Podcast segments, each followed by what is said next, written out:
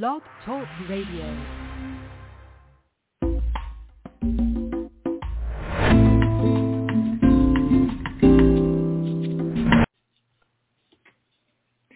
Hi, everybody. This is uh, Silvio Canto in Dallas, uh, Texas, on Wednesday, July the 12th, and welcome to our welcome to our commentary.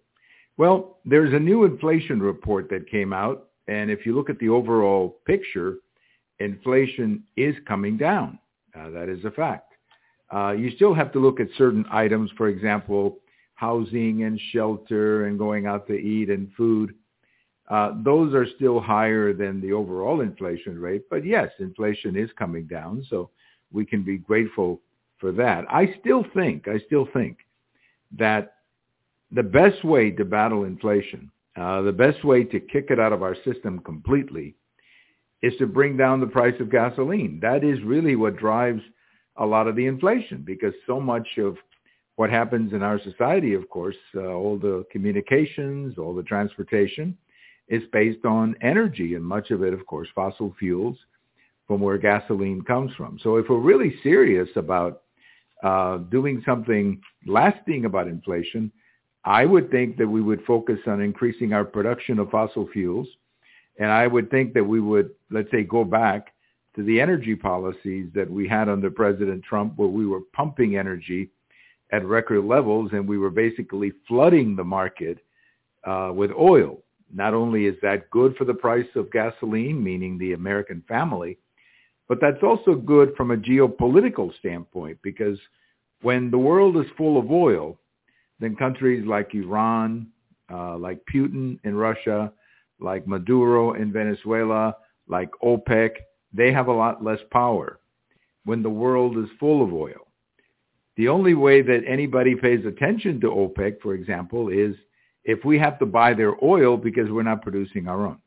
So if we're really serious about uh, doing something about inflation and getting inflation completely out of our system, I think we have to cut the price of gasoline. And the way you cut the price of gasoline, well, we saw what President Trump did. You flood the market with oil. There's so much oil out there that the price of gasoline has to drop. That's the way to do it. That's the way to do it. I don't think that's going to happen with this administration because there's too many of these climate change activists who are telling uh, the Biden administration how to run the country. Now, again, don't send me an email saying that uh, I don't believe in climate change. We've always had climate change. Yes, climate change is real, but you have to deal with climate change in a realistic way. And if you're going to destroy your economy or send all the manufacturing jobs to China, that, in my opinion, is a very stupid climate change policy. And I'm not going to participate in that. We're not going to send all, all our manufacturing jobs to China so that they can use fossil fuels to produce the things that they're sending back to us. That that is not good policy.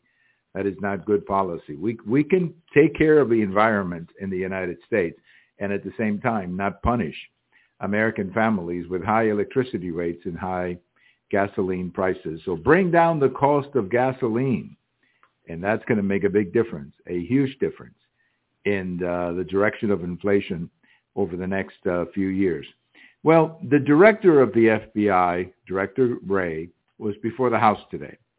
And I've caught many clips. Some of the exchanges were pretty intense. And, you know, some of them got pretty nasty. There's a lot of concerns about the FBI in the country. Now, I think some of it may be fair. Some of it may be unfair. But the problem is that a lot of Americans look at what the FBI is doing, myself included, and we wonder just how impartial the agency is acting.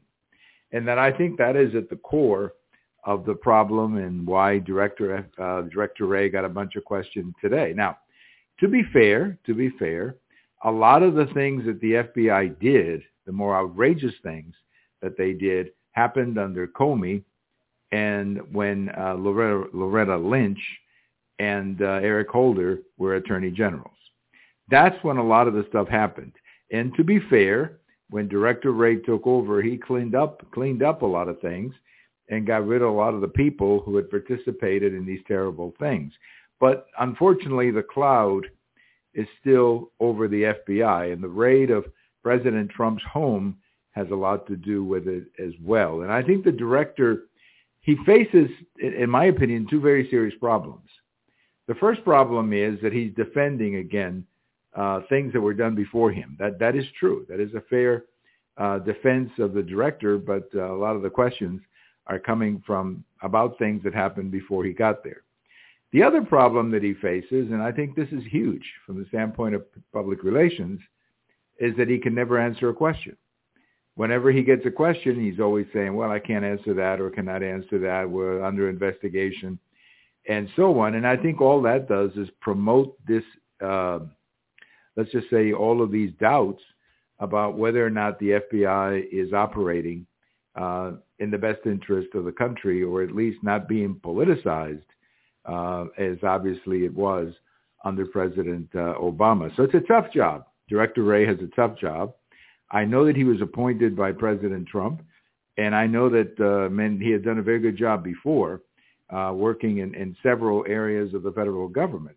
But he has a very difficult job, and the biggest problem that he faces is that he can never answer a question. So when people are watching this, and every time they ask him a question, he says, well, I cannot talk about that, or we cannot talk about that, or we cannot talk about that. I just think that it takes away. I think it really takes away from his presentation. Now, I know that there are some things that he cannot talk about. I understand that. But it would be nice if he would say, I'll answer that question off the record, meaning in a secret uh, session, because American people have these questions, and some of these questions are very legitimate. And when you've had the kind of problems with the FBI that we've had here recently, it's only fair for a lot of Amer- Americans to wonder if the FBI is on the level. Now, I, this is not a knock on 99% of the FBI. The agents do a great job. They protect us, and I don't have a problem with that. And in fact, the problems that we had with the FBI were basically uh, a number of people working in the FBI at high-ranking positions who they became the problem. And again, most of those people have been uh, dismissed or fired from the FBI. But there is still a cloud of suspicion over the agency, and they're going to have to clean it up. They're going to have to clean it up. And they're going to have to do something big to convince the American people that this thing is clean. Now, uh, many Republican candidates are saying that if they get in, they will fire uh, Director Wray, and maybe that's what it'll take just to get rid of the director and put in a new one. Maybe that's what it'll take. But uh, man, the agency has a lot of problems right now, to say the least. They have a lot of problems. By the way, I mentioned in, in yesterday's show that we're going to be talking about the new property tax changes here in Texas that will be effective uh, probably next week when the governor signs the new legislation. There's a great editorial. I just want to uh, direct you to it. Great editorial today in the Dallas Morning News, uh, basically congratulating the legislature for having made these changes. We're going to get into a lot more detail uh, with George Rodriguez the next time we talk, but I can tell you off the top of my head, in looking at the at the proposal, that the, the biggest thing that it does, I think, is to help homeowners.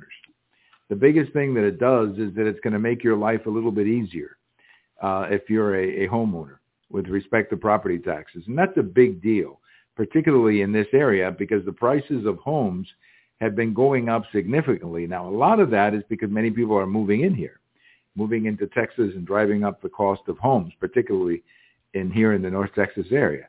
So I think this relief is going to be very helpful to homeowners who I think could use a little relief, particularly uh, in the inflation. Now, the, the proposal doesn't do anything for renters, and I think that's pretty obvious because they don't pay property tax. But they don't pay property tax directly. But of course, they pay through their rent. They provide the money that the landlords then pay on, on, on property taxes. I'm not really sure what you can do for the renters, but I think they could benefit from a situation where, uh, you know, the, the more control you have over property taxes, maybe the easier it's going to be for some of the landlords to control some of the some of the increases in, in the cost of rent. So we will see. Of course, the biggest beneficiary of all of this, as I said yesterday, is going to be the state of Texas because Texas is going to become even more attractive for people to do business here over the next uh, over the next couple of years.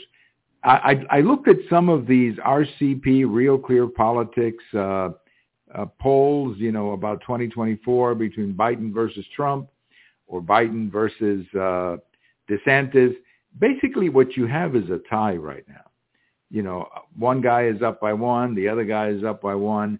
Basically, there's there's no information uh, in, in these polls. I mean, we're we're a divided country. We're going to be divided in the next election, and as it stands right now, I think that uh, we don't know who would win because the election would be so close based on these polls. I don't think it's going to be that way, by the way, in, in 2024. I think somebody like DeSantis could actually uh, win the presidency by three or four points in the popular in the popular vote and then turn around and win the electoral college maybe by getting more than 300 electoral votes. But it's going to be a close election because we're a very divided country. That's all.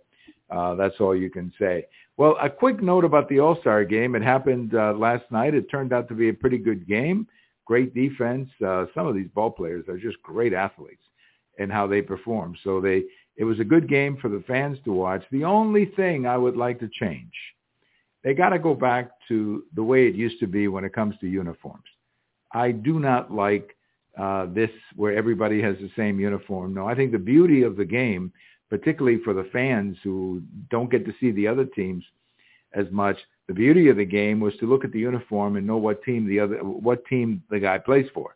And last night you really couldn't do that because they were all wearing the same uniform, American versus uh, National League. So I hope they bring back the uniforms, the original team uniforms. And uh, that's uh, that's the only criticism I have of an otherwise uh, pretty good night uh, for Major League Baseball. Thank you for listening. This is uh, Silvio Canto in Dallas, and we'll talk to you later. Bye-bye, everybody.